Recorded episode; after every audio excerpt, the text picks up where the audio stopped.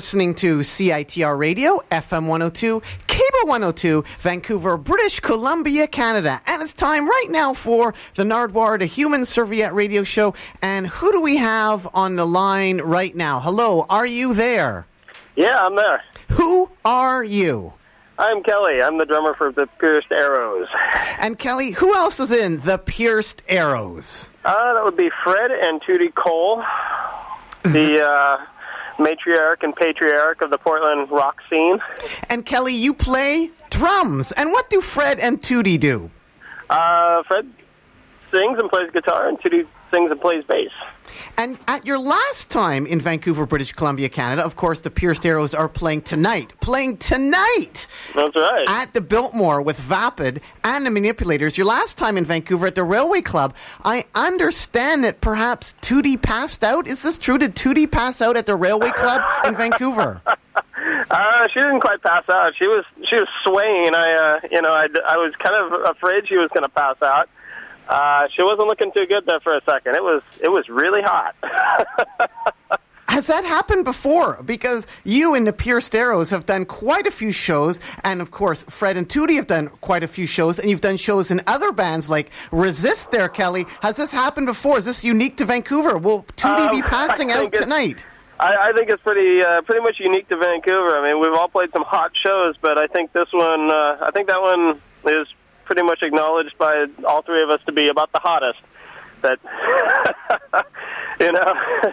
And if people are interested in hearing Tootie's voice, you can actually visit nardwuar.com, my website, for an interview that I did with Fred and Tootie a couple months ago to help promote that gig that happened in. When was that that you played in Vancouver Uh, last? That was, February. That was February. in February in Vancouver, British Columbia, Canada, at the Railway Club, and the Pierced Arrows are playing tonight at the Biltmore in Vancouver, British Columbia, Canada. And I guess I was curious, Sir Kelly, how was last night? The Boundary Bay Brewing Company. Did you play the Boundary Bay Brewing Company? Yes, indeed, we did. And um, you know, as you can imagine, a, a show in a brewery is uh, is a pretty positive thing. So we had a ball. We played outside. We drank a lot of beer.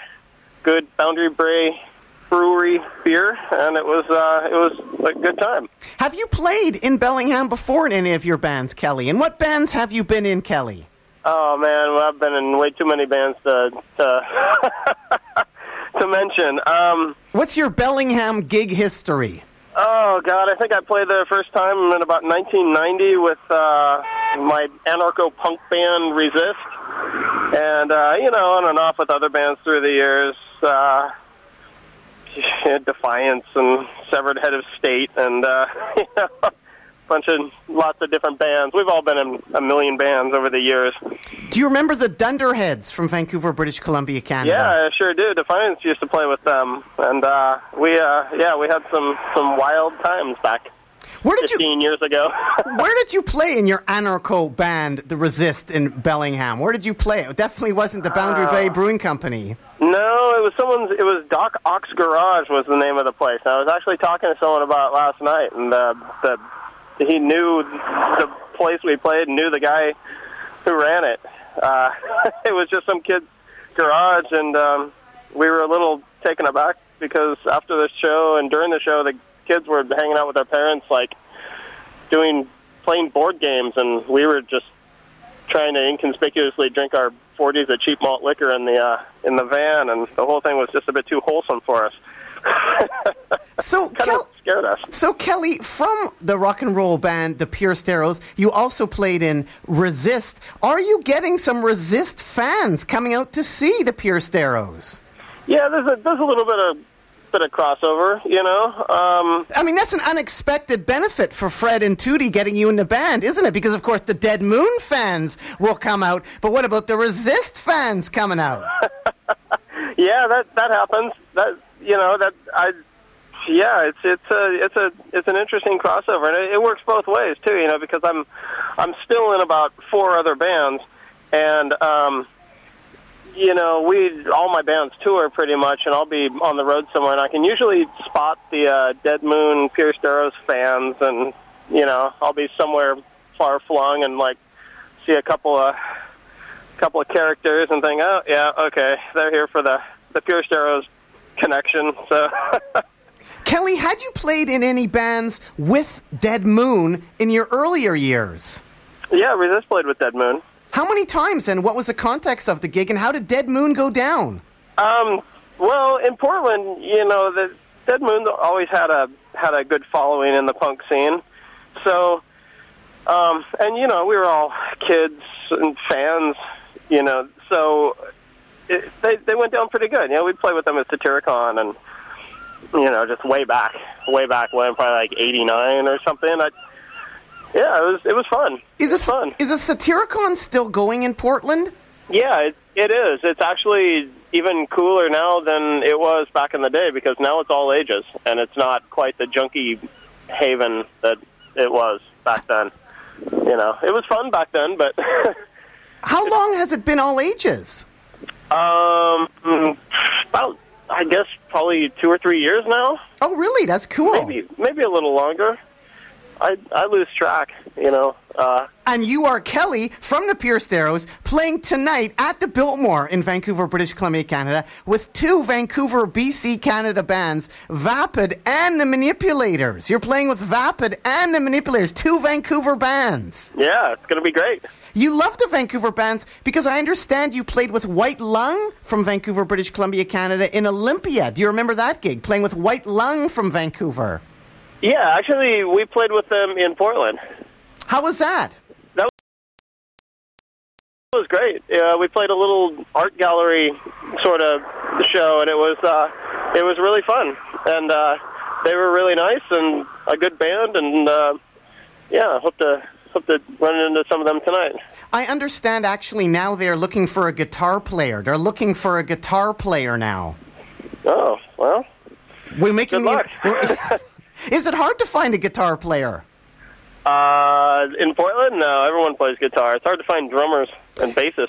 And we actually have an email question for you, Kelly from the Pierced Arrows. And you're listening to Kelly from the Pierced Arrows live here on the Nardwari Human Serviette Radio Show. The Pierce Steros are playing tonight at the Biltmore. And it's from Stainsfan at gh.com. And it says, please, please, please, can you ask Kelly if they can please, please, please play It's Okay Tonight? Well, if uh, if Tootie doesn't pass out from heat stroke, there's a strong likelihood that we'll play that song just for you. Has that been included in recent sets? It's okay, because I know there's a video clip of Tootie and you guys playing it at the Railway Club. Has that been included in past sets? Um, sometimes, you know, I mean, we don't, you know, we um, we we try and kind of stay away from the Dead Moon material just because, you know, we don't want. I don't know. We're, we're, we you know, it's a new band, and everyone wants to hear, you know, the the Dead Moon songs, but you know, we don't we don't do a, a lot of them. We'll we'll whip one out every now and again, and you know. Well, how about for people hearing the Dead Moon songs? You guys are going to be going to Europe soon, and there's some sort of Dead Moon cover band called Dagger Moon. Yeah, yeah. I guess they're from from Holland, I think. And so, uh, so have you thought about getting them to open up for you and play all the Dead Moon, and it gets it out of everybody's system, and then you can go on and play the Pierced Arrows? that'd be that'd be pretty funny. It'd be it'd be funny for me. It might be. uh you know, it'd put Fred and Tootie on the spot. Maybe they'd, they'd, there'd be a lot of blushing or something. I don't know. It'd be pretty fun though. Kelly of the Pierced Arrows, you're playing drums. Tootie's bass. What's the history behind that bass? I looked at it and it looked really, really interesting. Is it like a Vox teardrop? What's the history of that particular bass? How long has she had that? Has she had that going way back to the Rats? Whose bass? Is that the guy from the Weeds bass? What's the history of that bass? uh, I'm not. I'm not sure. You know, she actually told me where she got it. Um, she's had it forever. It's a Bill Wyman model of a. You know, it's a teardrop Vox, like you said. It's ancient, and I believe it's it's been broken a couple times, and I think she may have played it in the Rats. I think there might be a photo that I've seen that she where she's playing that. I I think she's had a couple though. Fred also makes guitars. Does he still make guitars? So if the bass breaks, can they fix the bass? Like, what does Fred still make custom guitars? Well, he's always tinkering with his own.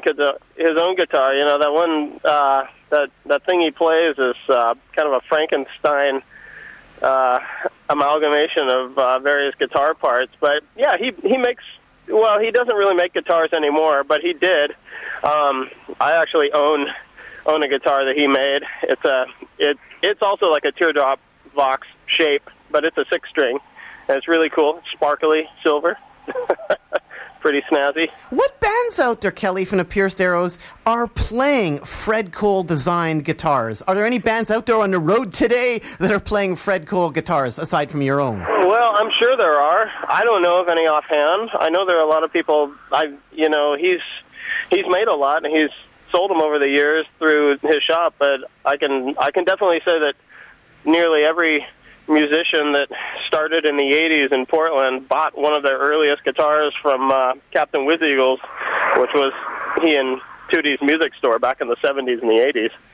Including, I think, Courtney Love. She bought a guitar from them, too. I wouldn't be surprised. Did you have any Courtney encounters at all? Were you in Portland at that time at all, Kelly?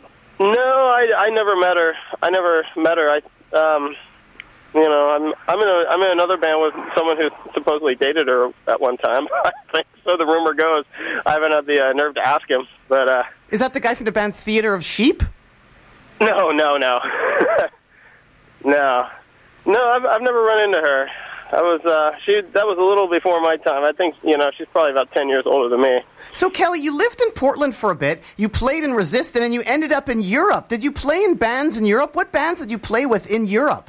Oh God, I was in a bunch of bands. You know, through the years, almost all of my bands were just kind of these hardcore and anarcho punk bands that probably a lot of people into you know the Pierced Arrows thing probably haven't heard of. But you know, I I I played in a lot of bands over there and toured around. I was in uh, you know a band called Cluster Bomb Unit in Germany, a band called Murder Disco Experience in Germany, and did a few shows with a old British band called Disorder, and uh, yeah, I don't know. I mean, I'm a I'm a I'm a band slut. I'm I'm in I'm always in at least two or three bands.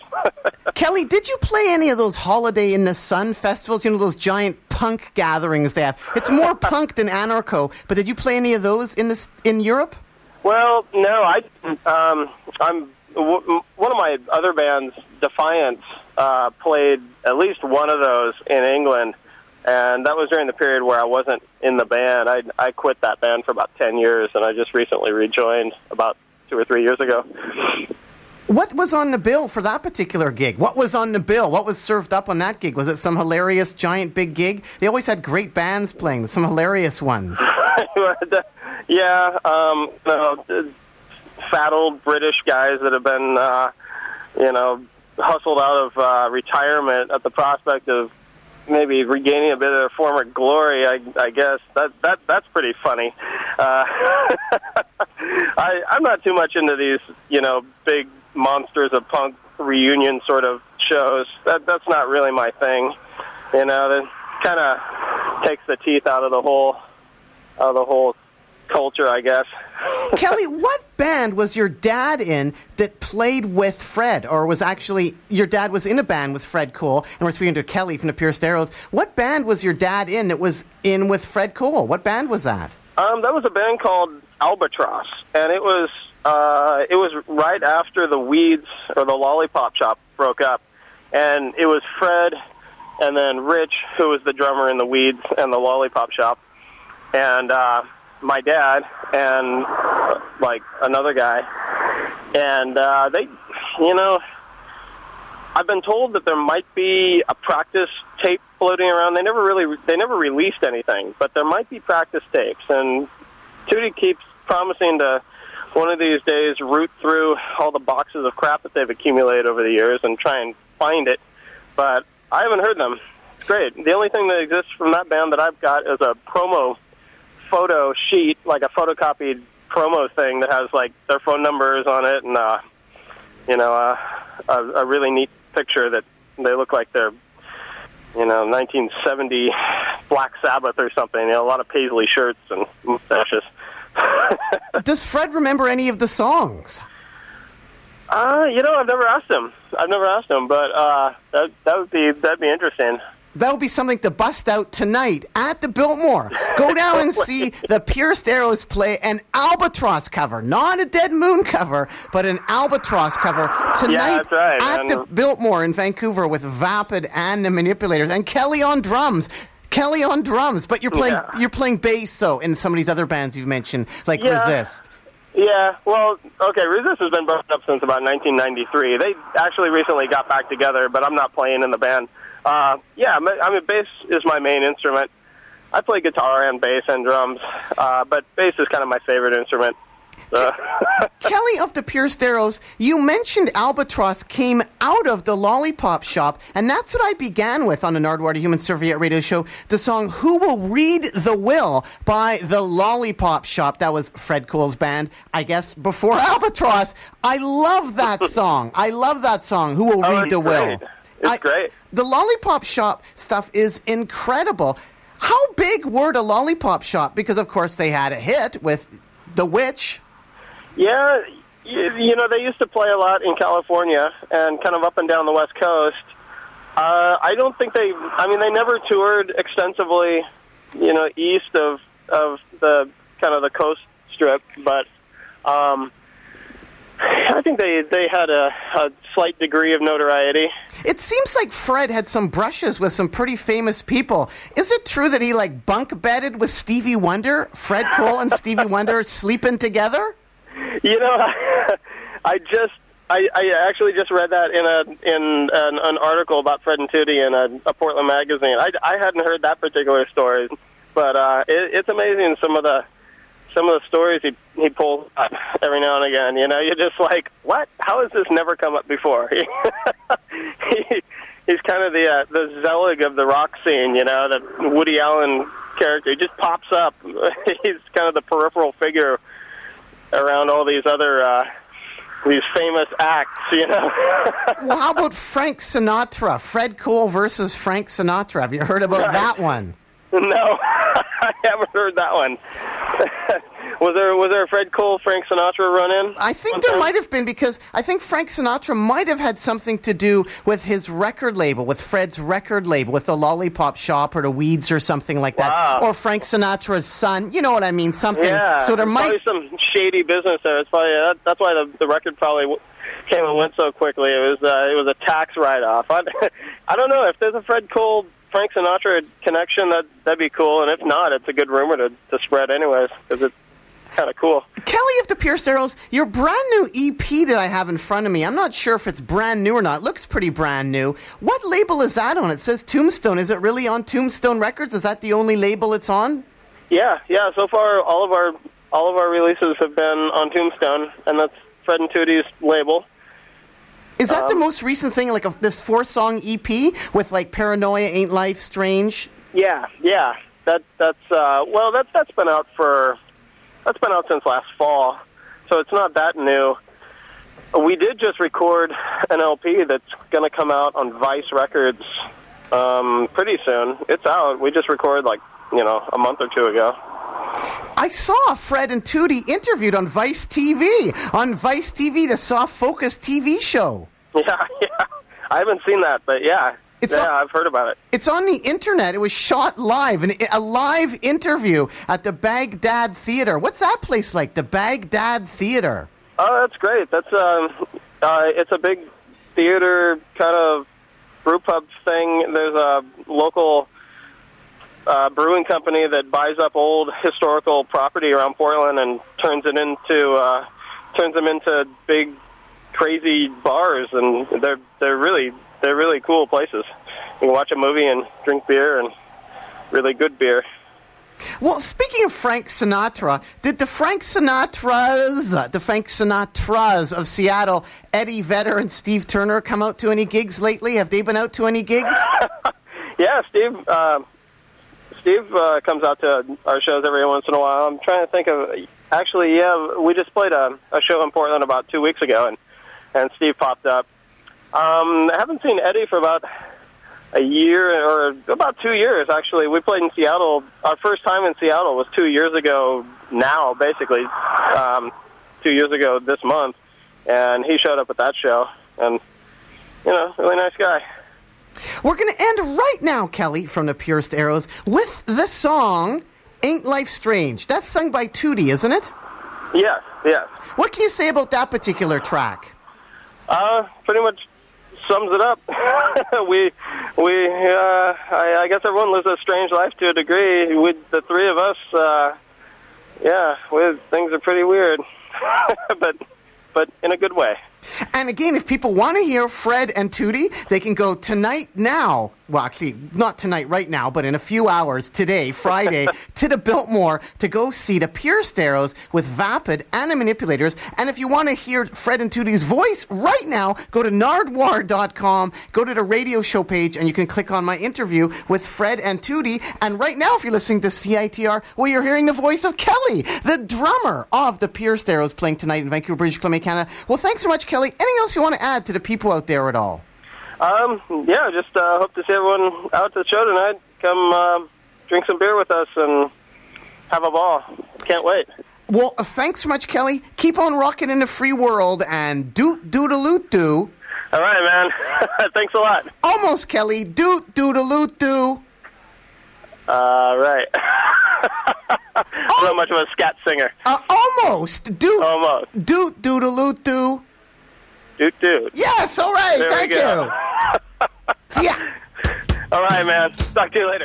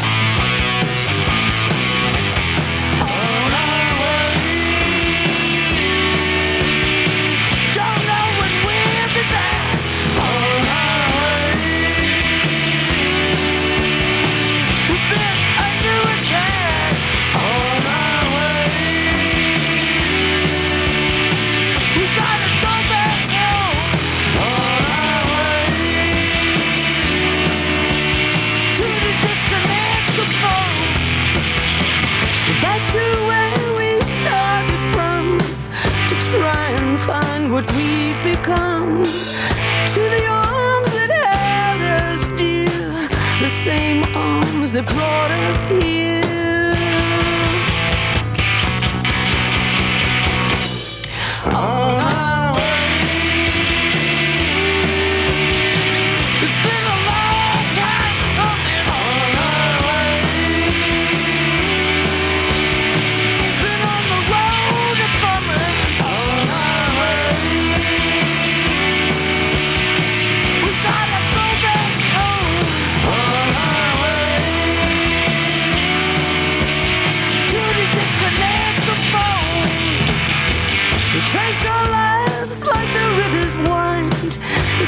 away what was left behind. Memories we have intact are fading like a photograph.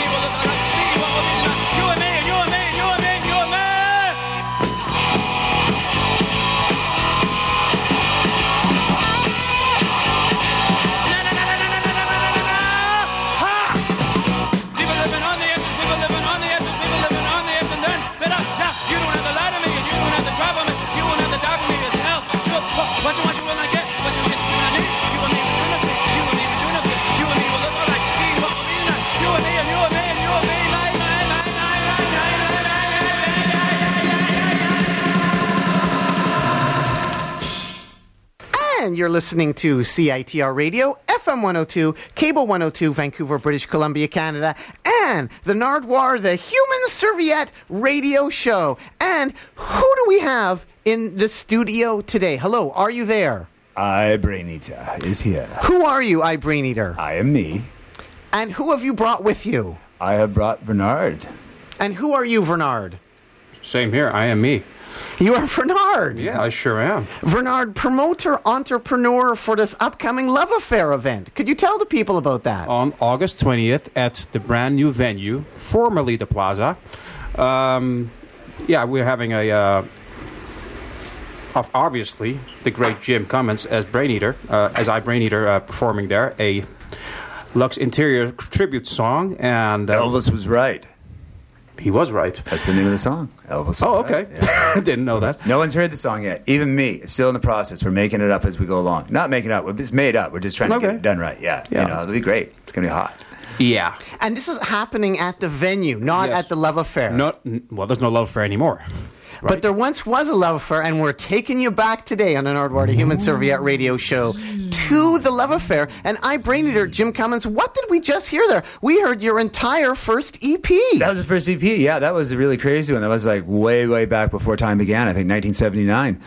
Who was playing on that particular Oh, we had? Dave Gregg on guitar. We had Ian Tiles on drum. We had Buck Cherry on bass, and we had the legendary Art Bergman on keyboards. Now, will you be playing these songs next Thursday at the venue? What's going on exactly? You're doing a Cramps tribute. A bit more background well, on this, well, please. Very important. Tribute well, to Lux. Well, you know, this is a tribute to Lux. I, I got, I, I was, it was in the spring. I was walking down the street, going to the dentist. I was going to have my teeth started to be fixed, saving my life, the whole nine yards. All of a sudden, I was hit by this emotion, by this feeling, and everything like this. And all of a sudden, I had a song coming to me from Lux because he had just passed away, and it's all about him meeting up with Elvis in heaven. Had you met the Cramps before? Yes, I have. I partied with him a little bit once many years ago backstage and stuff like this with Lux and Poison. There, we were having a good time. Yeah, When was that? Was it in the 80s or in the 90s? 80s. Yeah, late eighties. There. Yeah. hmm Have you drawn them before in any of your art? Because I know Nicole Steen from the Tart Gallery Oh, yeah. did some smell of female gloves that I actually bought. Some actual smell of female gloves. Mm-hmm. Yeah. Have you used Lux in any of your artwork? Because, of course, you're a great artist as well. Well, I mean, it's, it's, it's, uh, yeah, I got this uh, cowboy T-shirt, and uh, actually, I tried to make Lux riding the, the, the, the cowboy. I mean, riding the horse, riding the cow, riding this. No, riding the horse. Yeah, yeah. So he's getting he's getting bucked on this horse, and it's one of my T-shirt designs, and it looks like Lux. I think you know. Yeah. So Lux has always been in there for me. Yeah. I've always wondered about that. When you draw somebody, do you have to pay money to the person you're drawing? they don't catch me. Because you have this giant exhibition that I saw at Subeez, and with some big giant rat finks up there. Oh yeah, yeah, but they're my own. They're on my own. They're a little different. A little different. My, it, it- it's a homage too. The homage. Has anybody ever done your artwork and not paid you anything, or have you ever got angry that any of your art has been ended up anywhere else? well, we had this once with Skinny Puppy. Actually, it was like uh, they they just formed, and and all of a sudden they'd put out these uh, posters ar- around town, and Dan Joy came in holding one of the posters. and went, Jim, they ripped off your skull and crossbones. And then I looked at him and went, Holy shit, they did. So off we went to go deal with this little matter, which was probably going to turn into a, a little thumping if necessary, because you're not going to do that. And they, but they backed right down. They said, "We're really sorry. We had someone just throw it together for us, and we, I guess he grabbed your skull and crossbones." And I went, mm-hmm. and so they let go of that, and all's been well ever since. so we ended up doing album covers for them. Yeah, yeah, yeah. So basically, they ripped off your stuff, and then in return, they let you do their album covers. and paid nicely. Yes. And in return, they indirectly helped me experience punk for the first time because the very first punk gig I ever saw was on July 5th, 1985 at the New ah, York Theater. yeah. Skinny Puppy with who opening? Me? I Brain Eater. so who was the first punk I ever saw on stage? Me? You, I Brain? Eater, Jim Moi? Cummins. Moi? I think I remembered you did Steppin' Stone. Did you do Steppin' Yeah, Stone? was in there at one point too. Yeah, yeah, yeah. I remember that in a set. What do you remember about that gig? July 5th, 1985. Who was in the band at that time? Andy Graffiti. On drums, this two Yeah, piece, yeah, right? It was just two pieces of that one, yeah. But we played a full band thing at Love Affair set for two night, for, for a night with uh, with Buck and a whole bunch of other people, Joe Benabney, Steve, Steve-O, and, and and and the whole gang there. Uh, but that One I think you're talking about. Yeah, that was just uh, Andy and me. Yes. Mhm. And what sort of ta- songs were you playing at that point? Because we began It was, like, Nardwuar- it, it was Edge, you know, Modern Man. Uh, So the songs On, we heard at the beginning Yeah. of the Nardwuar yeah, yeah, Radio yeah. show. And Andy was great. He was really great. Did you play those songs live very much with Art Bergman and Buck Cherry and all them? Uh, we only had about three or four gigs because we were so volatile. Actually, where our whole career together ended at the uh, uh, the Arto Mondo Cabaret at the Commodore, where um, Buck would hit me over the head with a bass. Uh, I would throw garbage on the audience uh, and run around with no pants on, basically on stage, because uh, that's a longer story to explain than we can do right now. And Art Bergman, we were all banned from the Commodore for life after that show. Maybe a bit of background on you, I Brain Eater, specifically. What exactly do you do? Because you have music and you have art, and how long have you been doing this for the people that don't know? Ever. It's all my life. It's all I've ever done. Mid 70s, Yeah, I was, started, I was right? raised at the racetrack. My father's a horse trainer, so I was always in White Rock, White Rock, White Rock. White Rock, in Langley and all that and stuff. There's out in Langley it was, yeah. And then basically I used to hang out with Bergman and Buck and those guys in White Rock and beach apps and places like that with Bill Shirt and the gang and stuff like this. And then we basically uh, all kind of filtered into the city, and then and punk was here, and we were ready for it. The gig that I saw on July 5th, 1985 at the New York Theater, at that time, Bernard, where were you? Why weren't you at that gig? I was. I just wasn't. What were you doing? You were at the Love Affair at that time. No, I, well, I might have been. Yeah, probably. Um, I, would seen uh, Skinny Puppy two months prior to that, no, three months before that at uh, Love Fair itself. Uh, I believe it's February seventeenth, nineteen eighty-five. So, um, so you remember the date too? oh yeah, I believe. I, I hope I've got the right date. I'm usually pretty good with Was that. that the first time you saw Skinny Puppy? That's the very first time. I believe it's their second So show I- ever they ever did. so I, I saw an early Skinny Puppy show then. You saw a very early Very- one. yeah. July very 5th, 1985. Oh, you did a, a legendary one. And you're recreating all this magic kind of next Thursday night at the venue, right, Well, not- Bernard? well, the week after this Thursday, the twentieth, right? The 20th, yeah. Is that Yeah. this Thur- Oh, it's, No, oh, it's- it's, yeah. it's two, wow, we're well in advance here. Lots of time for people to buy tickets, Which right? event? Absolutely. And there are tickets available. If people want more info on this event, Yeah. They can either call me at uh, 604 374 5610. Yeah, they can buy me Club Zone, Flaming Angels, uh, or The Fall on Seymour Street, and at Zulu Records. So, yeah. Uh, what did you think of Skinny Puppy when you first saw them? Love them. Love them. Thought they were absolutely phenomenal. I was blown away by their, sh- their, sh- their show. So, When did you first see Jim, I Brain Eater? When did you guys first meet? Well, I, I, I never really met him until I actually met him until 1989 uh, at uh, the BD Street Studio. So, um, and uh, but I'd always I always heard so much about him. I, al- I used to see him at the Love Affair, of course, but I lived at Love Affair. so you, did lived act there, there. well, so me yeah. and Steve Laviolette, Steve Love and Jim Cum. That was the thing. We were we were the second. Well, that was the third incantation of Brain Eater. First, it was with Ian and the boys, and then the second one was, was with Trevor and Evo, and then the third, th- then Steve and me split from them, and then we had the studio thing, and we ba- I mean, even in the days of uh, of the.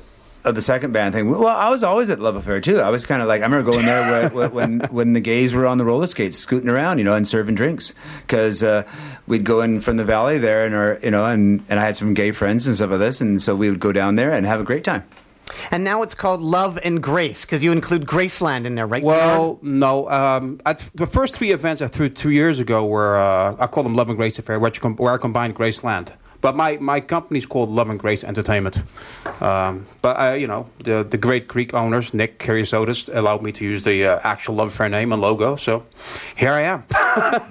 Jim, what were the reactions to I Brain Eater? I saw you with the drummer Andrew Yeah, Graffiti. yeah, uh-huh, yeah. Did you ever have a drum machine? Because I found Oh, yeah, a, yeah, qu- I- I- I found a quote, and it said, "quote I saw Brain Eater open for DOA in 1985, but the synth drums drove me into the lobby."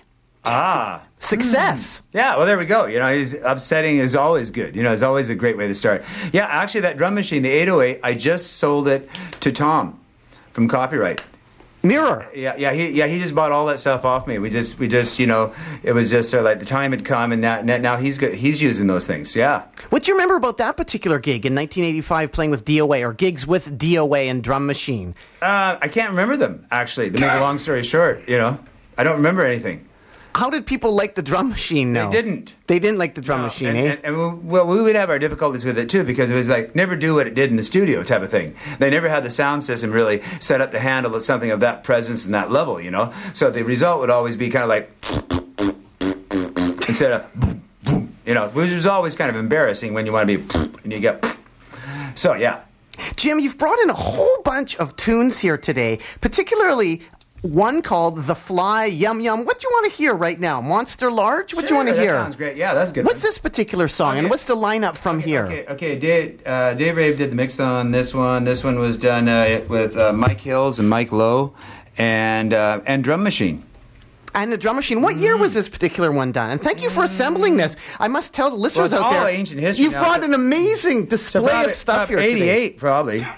This is an amazing. What have you A brought little today? baby brain eater for you there. You know, to keep you warm and fuzzy in those cold, cold winter nights. and these custom CDs, DVD Yeah. art. This is incredible. And the brain eater story, you gotta get into that one sometime. That that tells the whole truth, nothing but. the is that a. DVD or is that a CD? It's a CD, but it's just just just, just talking. He tells the whole truth, nothing but the truth. Well, maybe we can pop some of that in a bit later here, live on CITR, the Nardwuar, the Human Yeah. Serviette radio show. This is I Brain Eater with Monster Large, and you can check out I Brain Eater on the tw- not next week, but on the twentieth Yes, of yes. August at the venue in Yes. Vancouver, British Columbia, Canada. yes, yes. The X Plaza, and also appearing Adjective. Well, um, I have to re- sort of explain it here. That what, what's happened is uh, something happened where unfortunately they uh, we can't, they can't perform live at this this particular night uh, for due to some unforeseen circumstance. And so we're still going to play a lot of their stuff. They're going to be there, the band. Um, unfortunately, it can't happen that night, but uh, they're all going to be there. You know, I love their stuff. I think they should be.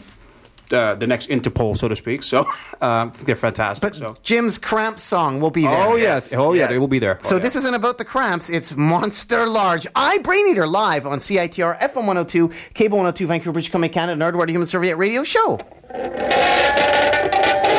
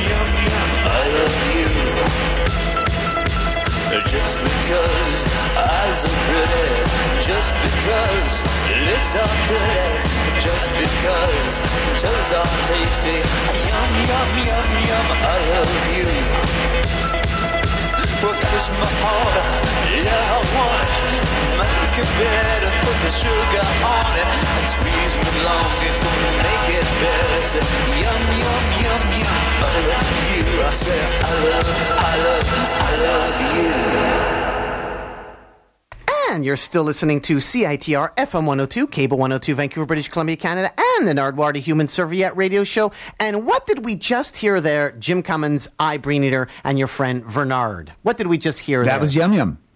A bit of background on that, please. I think it could be a cat food commercial, actually. It was all about love and girls and everything like this, but it kind of found out like a cat food commercial. Yum, yum, yum, I love you. I mean, it just, I don't know. I get goofy sometimes. And who was playing on that? And who was playing Oh. on the song before that? And what song did Okay, we hear before okay, that? Okay, and the one you heard, heard before was, uh, uh, what was it? Monster Large. Monster Lodge. And actually, I boo booed. I played both those songs all myself. That's all me playing on both of those songs, actually. Uh, it's Dragons that Mike Hill and Mike Lowe played on. Uh, so basically, what you just heard was just me. That's it.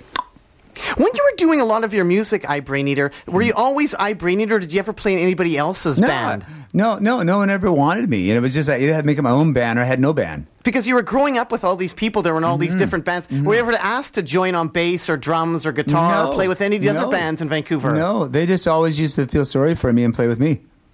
And any reason that you didn't beg to get in their bands? Did you ever really want to get in any of their bands? No. You just want to create. Because I, was painting and sculpting and everything like that, so the time was pretty full. And by the time I just want to go to the show and go crazy, lose it, you know.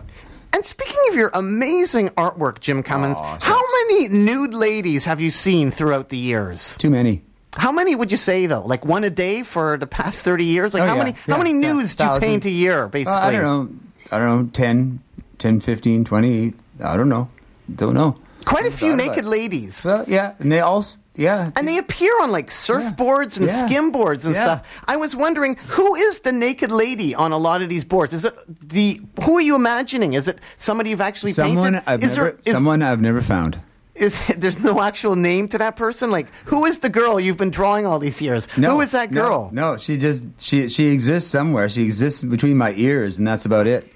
Because there were a lot of like interesting brain eater girls around Yeah, you in the yeah, 80s, weren't yeah, they? yeah, I mean, almost kind of there is gro- a- groupies almost. Yeah, right? there they're- is, they're yeah, and there is, there. a, and there is a look. There is a look and a feel and a direction, and, and it does keep rearing its uh, beautiful head, shall we say? And interestingly enough, Bernard, are you bringing some of these brain eater groupies to Jim Cummins' I Brain Eater's performance on the 20th at the venue? I don't have to bring them. They'll be there themselves. They'll just but be you there. have Karen Campbell appearing. Oh, you know Karen Campbell. Isn't that Karen Campbell from Pilot One in the 1980s? You remember her? Yes, I do. I yes. actually remember as a model. She used to model with my sister in the 80s. Yeah, that's what I was Like, just that's curious. why- that's was why she I'm- a brain eater girl there, Jim Cummins? Karen Campbell. Do you remember her from the Yeah, I 19 remember because Oh, we were yeah, in that oh, yeah. pilot one. Oh, yeah. she's just frat. Yeah, I mean, she's a brain eater chick. Yeah. Oh, yeah. she's got it. She's got the She's- style. she's yeah, an awesome great. girl. Oh, yeah. that's great. Yeah, yeah. What did she end up doing after Pilot One? She was on the CBC. What did she end up doing? I think she went to uh, did she did something like MTV, I believe. She did she did a lot Yeah, of she's- yeah. Because she's listed yeah, on your yeah. list of stuff. Oh, of of people, course she is. Of I people mean- performing. Who else is going to well, be she's there? not, but she's not performing. She's just going to be there. But I thought it's neat that you listed who's going to be there. Yeah, That's really I am. awesome. You're I so mean- efficient, for Well, Who thank else is going to be there at this thing? Um, I hope that, you know the the boys from Images in Vogue. You know Gary, I hope, and Joe, and you know Kevin. Unfortunately, can't be here, and Stephen can't be here because they're in LA right now. And uh, but more about the, more about Skinny Puppy tomorrow night. So um, some good news for that. So um, All happening at the venue yes, on the 20th. We have I Brain Eater here live on CITR. You do not have your Cramp song, but you're going to be debuting it. Your amazing Cramp song. I woke up from a dream with a terrible scream. A vision standing there in front of me was a golden man in Vaseline. He said his name was Lux. He had a real cool scene, and that's all you get for now. I Brain Eater live on CITR, FM 102, Cable 102, Vancouver, British Columbia, Canada. The art that you've done, I Brain Eater, you did a big John Bates cover, didn't you? Yeah, big John well, Bates. I did about three now. I, I did. Uh, I just did uh, Bangtown, which we- which we got out now, and then I did uh, Take Your Medicine, and then I did um, the Tiki one, uh, Mystique. Uh, uh, what is it? Mystica, Mystica, Mystica. Yeah. So I did three of those. Yeah. And you did the Skinny Puppy album Yeah, cover. uh-huh. How many Skinny Puppy album covers did you do? A Uh, couple, right? Yeah, I had uh, the, uh, Too Dark Park, um, Spasmolytic, um, a couple others in there, a hilt cover for Kevin too. And, um, and, Uh, and, and, and Kevin's got a great collection of my work. He's been a great, fabulous collector over the years, so that's really cool. and I love him for that. And and And the Pointed Sticks and- Perfect and Youth? the original Pro- Pointed Sticks Perfect Youth cover. You know, That's what's so amazing on these CDs that you've handed me. I kind of figure it's like the same writing that's on the back of the Pointed Sticks record. It's like amazing. go. Like you just writing on the CD is kind of art, isn't it? Hey, th- those are originals. Th- th- those are. I don't think that's your writing, though, is it? That's mine too. Oh, actually. that's your writing. That, Okay. that was very panicky because I forgot all about that, and I was supposed to be heading out the door, and I'm trying to burn this thing and get it out the door to the Brain Eater story, and stuff like that. Yeah. So. Uh, But that's really neat, though, when you're an artist, Yeah. Mm-hmm. like you writing the titles on a CD, which a lot of people don't think about Yeah. that. You actually writing the titles Yeah, on the CD. yeah, that is, you don't even need to really listen to the CD. People are just happy just to look at your actual words Wow. written down. Wow. Because I was thinking these are the same words that are written on the back of the Point Sticks Perfect Youth that we tried to recreate for my rock and roll band, the Evaporators, but it didn't quite Oh work. yeah, yeah, yeah. Well, you, you caught you caught me at a little uh, one of my bad phases, which have had. I, I've just like I said, I just you know I think I was in the middle of my coma period when we were talking, and and I'm out of the coma now. It's all good. It's all good. You know, I mean. Um, Well, basically, said you weren't really inspired. There was no like inspiration for it. But I Mm. was thinking the big John Bates album cover that you did. It's like some naked ladies, but you got in trouble for that. It was too racy, apparently. always, yeah, yeah, yeah. I mean, um, What is too racy? Why were people know. Offended by the big know. John Bates album cover? It, it's just, it's just, it was the last night of the Tiki Gods on Earth, and it's just this strange painting of these gals and these Tiki Gods around them, and and what's offensive about it? I haven't got a clue. You also did I Dog Eater, Bob Oh, yeah, Dog. Bob got me on one there. Yeah, Bob got me going too. Yeah. Was yeah. anybody confused by that? I Dog Eater, uh, I Brain Eater. I was. I was personally. I was. Yes. It was a great album cover, though. Yeah, thanks. Have Yeah, you done any recently? Um, not for Bob. Um, the John Bates is the last one I did. Oh, I, I did Simon Snotface's book cover.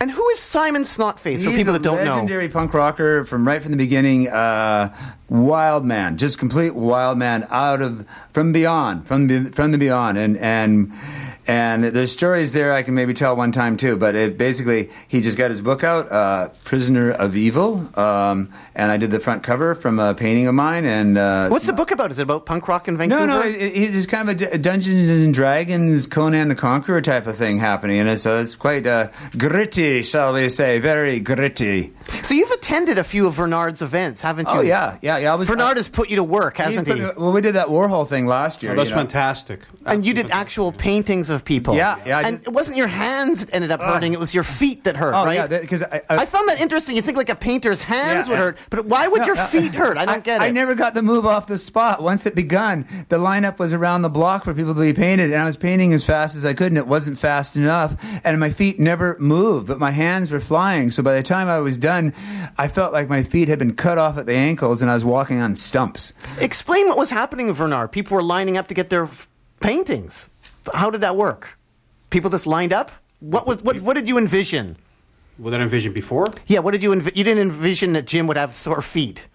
Well, no, I didn't. I didn't envision Neither that. did I. But I, I knew about the lineup because I, I know his pull. I know his his uh, groupie base. So Is that the hardest you've worked, Jim, at anything? Is that the hardest That was- you've worked that was, ever? That was one of the great hardest ones. Yeah, but yeah. that was kind of a neat thing about Yeah. a love affair, love and grace Yeah, event it that's was happening. so cool, Nardwuar. It was, you know, he had at Celebrities nightclub. He had the uh, he had his own sort of Warhol type studio um, set up at the end of the dance floor. tinfoil and all. tinfoil and all, and lighting. He had little uh, Videos videos going. running, and it was just amazing. I still, I've, there's videos on YouTube about it. Uh, Yeah, it was great so, fun. yeah. It was really fun. Yeah. At the love affair, were there ever any female DJs? Was it all guys? Not guys? that I'm aware. Jocelyn? I think believe there might have been one in the mm. early '80s, I believe. But I mean, I could be wrong. But um, I don't think. Mm. I think there might have been one. I heard of a Jocelyn. I could be wrong, but mm. Because it seemed to be a lot of guys were doing the action, like Terry from Network Records. Was he being a DJ? yeah, he was DJ. Yeah, And Darren from CITR, Darren Ryder, he was out there. yeah, but he was there from like he was there from 1999 uh, to 2003 till it closed. Um, and also, you know, the uh, the legendary Richard Evans. He, he yeah, started yeah. Richard Evans and. Uh, Nigel Best was there. Uh, Kevin Kevin was a lighting person, I believe. Uh, did the lights for the Love Fair a few times, I believe, and uh, and spun a few times. Uh, who else is there? Um, We partied there forever. We lived there. yeah. Basically, when Steve and me were doing. oh, good trivia. Kim Kim Clark from uh, Kim Clark Champniss, manager of the yeah, fourth who did floor. Much music. Yeah, there we go. Yeah. Uh, and we actually have a caller. Let's see what the caller has to say. Hello, caller. Are you there? Oh, hello. I'm just phoning to tell you that there were two female DJs in the 80s, one Okay. Kelly and the other Jocelyn. okay. Oh yeah, yeah, was yeah. Okay. Kelly. there's yeah, yeah, yeah, yeah. What do you awesome, remember yeah. about I Brain Eater caller? Um, well, that he was around and painted and came out and danced and that sort of thing. And what about the Love Affair? What can you tell the people about the Love Affair? Are you going to go hang out at the Love Affair reunion that they're having at the venue next August 20th? um, possibly. What do you remember about the female DJs that were happening at the Love Affair? So it wasn't all guys doing it then? No, no, not at all. No. And there were guest DJs too that were females that uh, their names escape me at the moment. Well, thanks so much for phoning in and adding that little tidbit. Whatever happened to Jocelyn? Whatever happened to the female DJs? Well, I lost track of them. I don't know. Well, thanks so much for phoning in and doot doot a loot doo. Doot doot. And you're still listening to CITR Radio, FM 102, Cable 102, Vancouver, British Columbia, Canada. And some new information revealed. And we have another caller. Hello, caller. Are you there? Hello. Go ahead to Jim Cummins and Bernard. Hey, Jim. It's uh, Arn Arts and uh, Trevor's brother. Hey, hey. How you doing? wow, where where are you calling in from? oh, my studio. I listen to uh, CITR all Oh, day great! long. Yay, yay! Yeah, I love the show. Yeah. Um, I just wanted to uh, relate a memory many years ago when you guys played a gig up in Brackendale as the Brain Eaters. Uh huh. and you aired uh, a video of you of where you chopped your dick off, fried it in a frying pan, and then pu- ate it and puked it up in the toilet. No, it was Buck that ate it and puked it up. Actually, that? yeah, it was Buck that ate it and puked it up. Oh, okay, sorry. yeah, thought I only was you. chopped it off. Yeah, that was called uh, "The Time Shall Come When Beauty Is the Beast," soon to be released again. I couldn't believe I was seeing that up in Brackendale. It's just bizarre. Oh, that was that'd be yeah. Because the thing is, it, it, it happened because I couldn't get no action downtown in Vancouver being noticed in the art scene. I was doing these big paintings and I was being ignored and everything else. And I went, eh, I got an idea how to get some attention. And boy, did I get attention. Anyways, I just thought I'd. Uh, Oh, that's a great that one. memory. Yeah, I, I yeah. always think about that and, So- and the band you guys. Uh, Most people who've seen it think So about call it. you got the uh, Smiling Buddha, and Yeah. I think it was the Bowery Boys or something. They were always like spitting on you and Yeah, Simon shit at Stumpface you. and the gang. Yeah, uh-huh, and all that. Yeah. So, caller, you actually went all the way to Brackendale for a gig? to, to see them play. Yeah, absolutely. It was my brother. He was Yeah, in yeah. band. we were Trevor's in the him. band. Yeah. Yeah. And at that time, Jim, were you taking a lot of photos too? Because I read that you were taking a lot of photos, a lot of punk photos. No, you- well, no, that was when I first came to the scene, basically back as far as '78. So all the pictures I got are from like back then. So I've got a great collection of those. By that time, I'm in the band, so I'm not taking pictures anymore. But before that, I, I do have the pictures, like of lots of everybody, like at 14 and 15 years old, which is great to have still. Any rock and roll bands from out of town that possibly captured on film that you c- took photos no, of? I was really, I was just really into you know things like generators and DOA and and and all the all the bands from back then, which I'll go blank on if I try to pop up names right now.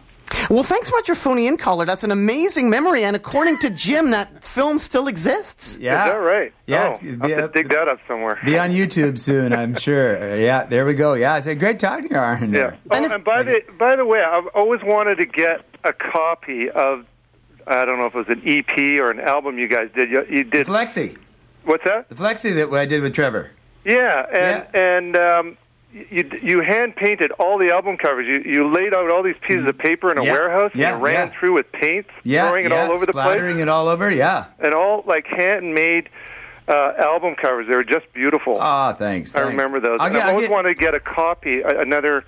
Uh, just the music. I love the music. You're I just getting it. You're getting it because I got it. I got it stuck to the wall, and I'm going to be mastering it uh, next week uh, to the computer. So Oh, you, you got it. You got it. Yeah, and, right on. And caller, it was an amazing release too because it was on a flexi disc. It was a That's right. it was a ten inch flexi disc, Yeah. not a seven inch Yeah, flexi right. disc, but Yeah. a ten inch Yeah. flexi disc. Yeah. The first tunes we played on a Nardwuar Human Serviette radio show here today were reissued a few years ago by Steve Turner of the rock and roll Ah, band yeah. Mudhoney. Remember, Yeah, he yeah, yeah, reissued. he, he got the very first one back out again, and, and we couldn't get we couldn't afford the really thick flexi, which would have been the best. I think we only could afford the middle. We didn't get the paper thin stuff, but we couldn't get the kind of quasi quasi almost a record flexi. So we were in the middle. We couldn't Yeah. afford the the, the, the the high one, but we got the middle. What do you remember, caller, about the love affair?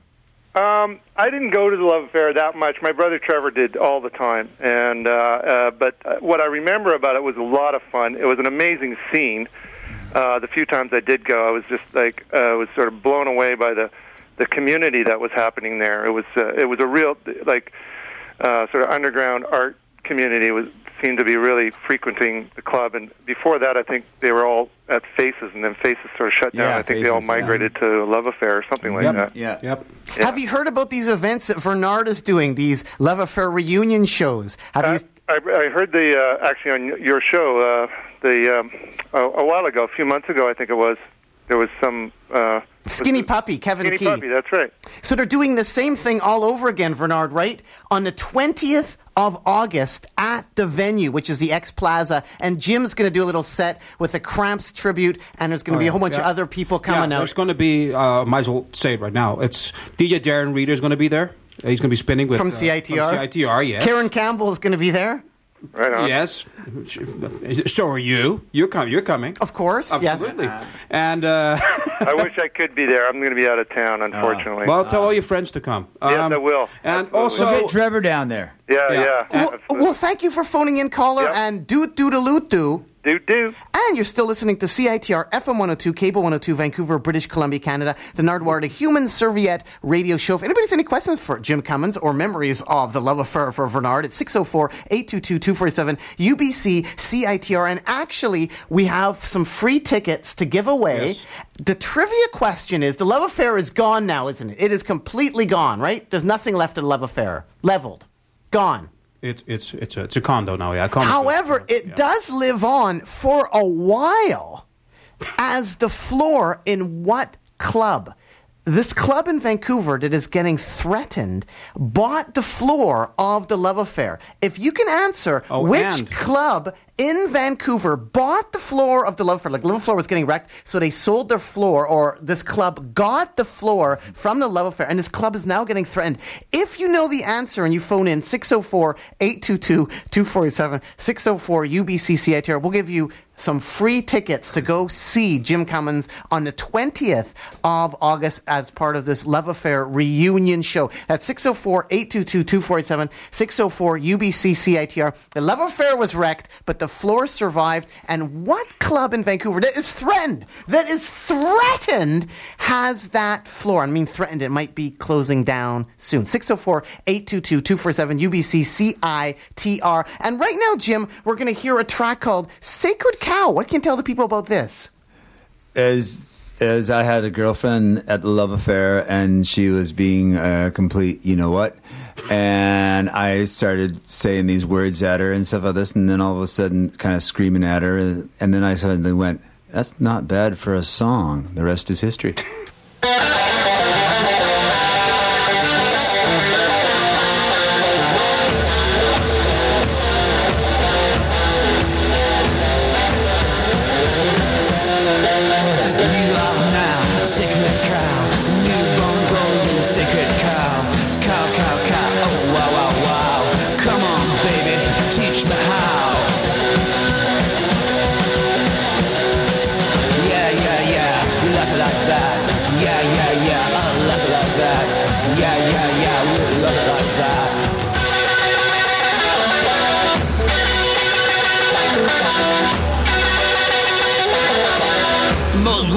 I gotta kill the cow.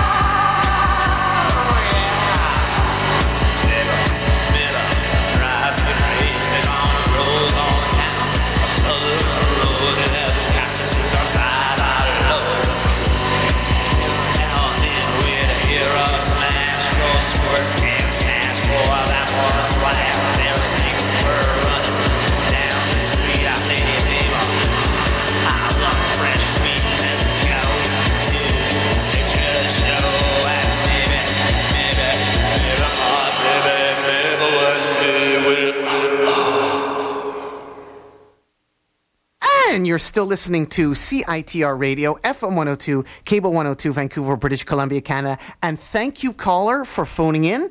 You got the answer right. It's the Cobalt. The floor of the love affair was sold or given to Wendy 13 from the Cobalt. And good luck, Wendy 13. Check out on Facebook. There's a whole bunch of groups there to help keep the Cobalt alive. And I guess to keep the love affair alive in a way because it's the floor from the love affair that's at the Cobalt. And so, caller, your name will be at the door plus one. Yes. Then that is on August the 20th at the venue on Granville Street. What's the exact address of the venue? It's uh, 881 Granville Street. Like, it's across from the Commodore Ballroom. Yeah.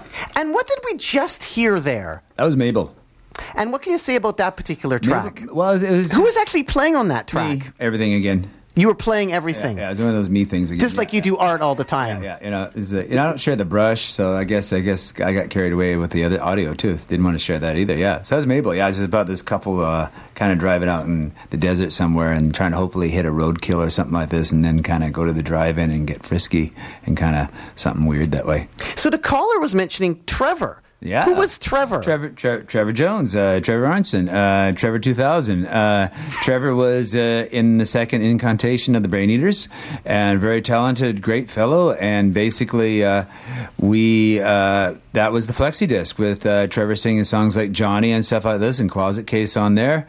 And and then he went on a, a solo thing and put out a, a, couple CDs and stuff with all that. And then uh, yeah, we still hang out and do stuff and talk with each other and uh, do some shows now and then. And he's great, yeah. So and he's he's coming back with a with a bang. So again, Jim, bang. thanks for bringing all this music and all these neat things. Again, I'm looking at this neat brain eater gargoyle yeah. they've made that I really want to eat here. Yeah. And it makes me think about where you live and where you work. Did you used to have like a live work space on Pender Street Yeah, upstairs there. Steve Laviolette and me had that place there, you know. across from the Montgomery Cafe? Oh, I miss that place. No, that was 522. That was a bit later. That used to be like a typing school. And so it had all these rooms. So everybody was like with Dan Joy and stuff like this. And, and we basically, uh, and Stan Lake and the gang and, you know, and so it was a, hey, you'd rent a room for like a hundred bucks or so. And then you were almost like part of this giant cooperative artist community party extravaganza. Whatever happened to the Montgomery Cafe? It disappeared. It ended. And I think we have a caller. Hello, caller. Are you there? Maybe we. Okay, let's try. Hello. We don't have a. Oh, maybe Bernard, you're making something. Oh, okay. Here, oh, here we go. Right. What am I doing? Right now. Hello, caller.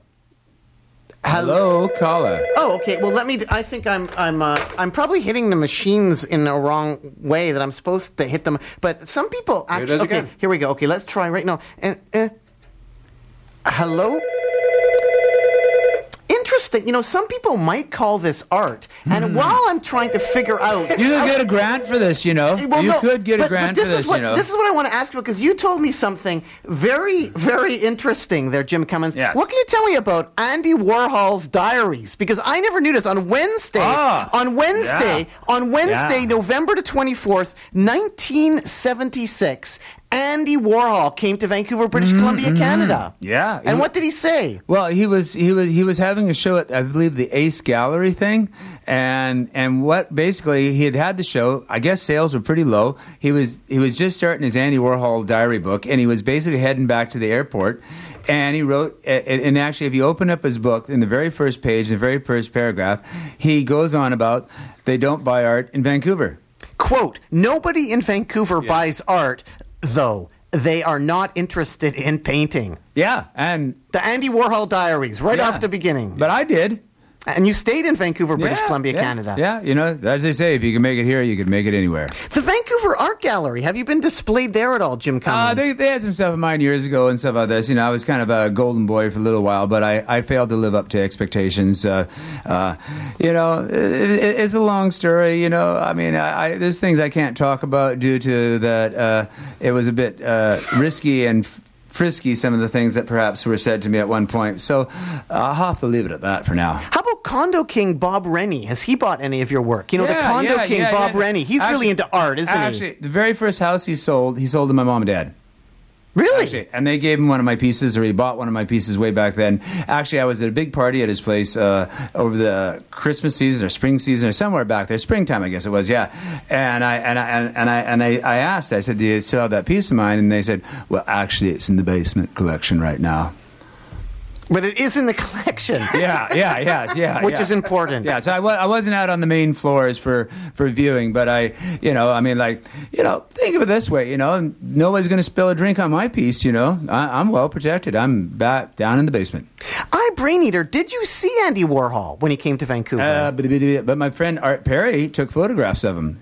But you didn't make it down there, though. No, no, well, no. Actually, yeah, Art, Art took photographs of him at um, at the, the I think the, the Tiki place in, in Vancouver when it was still here. Trader Vic's? Trader Vic's, yeah, yeah. He had, he did an interview with him and took photographs. He said he was fabulous, man. Had like the best time with him. Just was the coolest guy ever. But you did get to see Big Daddy Roth. I did. I did. I shook Daddy's hand, and it was great because it was still that period before his upswing, before everybody got totally excited about him all over again.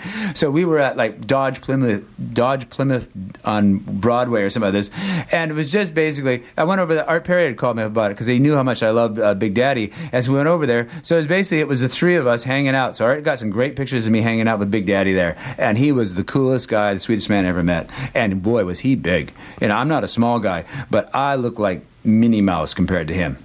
I bring here. What is blockhead for people that don't know? and Oh, has blo- it been oh, ripped off? Yeah, it can be take, ripped off, taken anywhere. Blockhead. Yeah, they just they, they, they started off as angry little buggers uh, running around the city and freaking out and doing stuff and coming out of the country. And then later on, they kind of turned into cute things and they got really and everyone loved them. It was it, was- it was one of those weird successes. Like it was like it was a trouble with triples or tri- triplets or something like this. You know, I, I couldn't get rid of them. You know, and yet they just were so popular and it was crazy. Yeah. We're gonna try a game with the caller. Hello, call. Uh, something is. So, it's, it's, it's not working at the moment. I'm sorry, weird. but we still can give away free tickets, callers. We still can answer it the manual Yes. way. But for some reason, let's just see here if this. Yes. This is interesting. I'm probably. Let's just see here if I take the. yeah, It's something I've hit some button here. Probably. It. th- This thing is. Man, this is really crazy. He should be here right now. Yeah. He, he, he- he's going wild. Yeah, he's I- pushing. he's tweaking. He's twisting. He's turning. And but the machines were fighting back. It was getting ugly. It was like the sweat's on my brow. I can't hardly stand the pressure. It's driving me crazy. Oh my God, the buttons are just flashing and flashing. They're getting crazier and crazier. Now all of a sudden he, he won't stop. He's on every machine. He's got. Oh, I think he's got four arms. I see no. Oh, there goes the baby brain up. Oh, there's the flash. Oh, hello. dial tone, no dial tone. No dial tone. No we're dial not on tone. planet Earth anymore. Oh my God, we're headed to planet X. And you can check all this out at the venue on August the 20th in Vancouver, British Columbia, Canada. A friend of mine was in San Francisco in the 1980s, I Brain Eater, and she was Ah. walking down the street in about 89, and she had a blockhead t shirt Ah, on, and then somebody said, Cool, Brain Eater, I Brain Eater, like Yeah. recognition. Wow, wow. They recognized a Brain Wow. Eater shirt in San Francisco. Wow, that's cool. There a lot of them sold? Well, well, yeah. I mean, they, they, they went. They kept going during that period. They kept just disappearing, and I'd get more and get more, and they disappeared. Actually, one of the best stories. Somebody was in Africa, and they walked out onto their veranda, and they went with their wife, and they went like, "Oh, isn't this great, honey? We're finally free of Vancouver and everything in Vancouver." And then they went, "Oh my God!" As a brain eater shirt going down the street.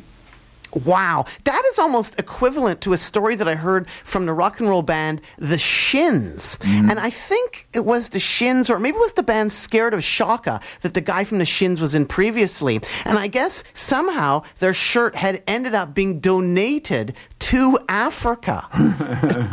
and if this Shin Yeah. guy was watching a documentary on UNICEF and his shirt turned up there. Yeah, it's crazy when things like that happen. Did it turn up in any movies at all? Did Uh, anybody want to buy the yeah, rights well- for well, it? No, no. I mean, I still own it all. I didn't lose anything that way or get or get goofed around or anything like that way.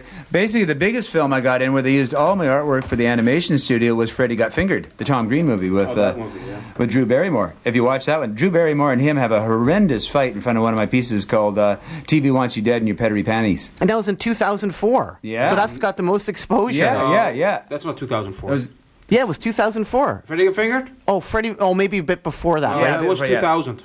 2000, yeah. Yeah. So I thought this is my big claim to fame, and then it wound up being the best movie ever made. Some of the people that you mentioned earlier were Randy Pandora. What was Yeah. Randy Pandora all about in the band Exotone? Because they're on the Vancouver Yeah. Complication. Yeah. They're really awesome. And Oh. you have Michael Clark DJing coming up here mm-hmm. too.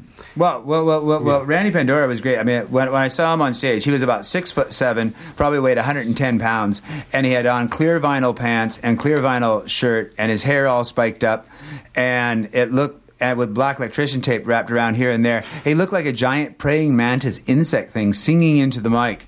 And I went, "This is the greatest thing I've ever experienced in my life."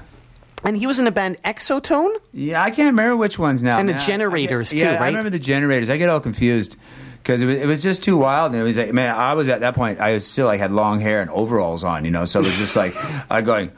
Uh, I'm going to get this cut off mighty soon. So I think that. So then somewhere along, I, mean, I remember when we were with uh, Evo and Trevor and Steve and me, we, we used to cut our hair with broken beer bottles because it was very important to, to, to keep up the creed. Did you ever miss and get any blood? A little bit, just a little bit, nothing to hurry. How about the band Tunnel Canary? Yeah, they were great. I used to love Tunnel Canary because they could clear a room in 30 seconds.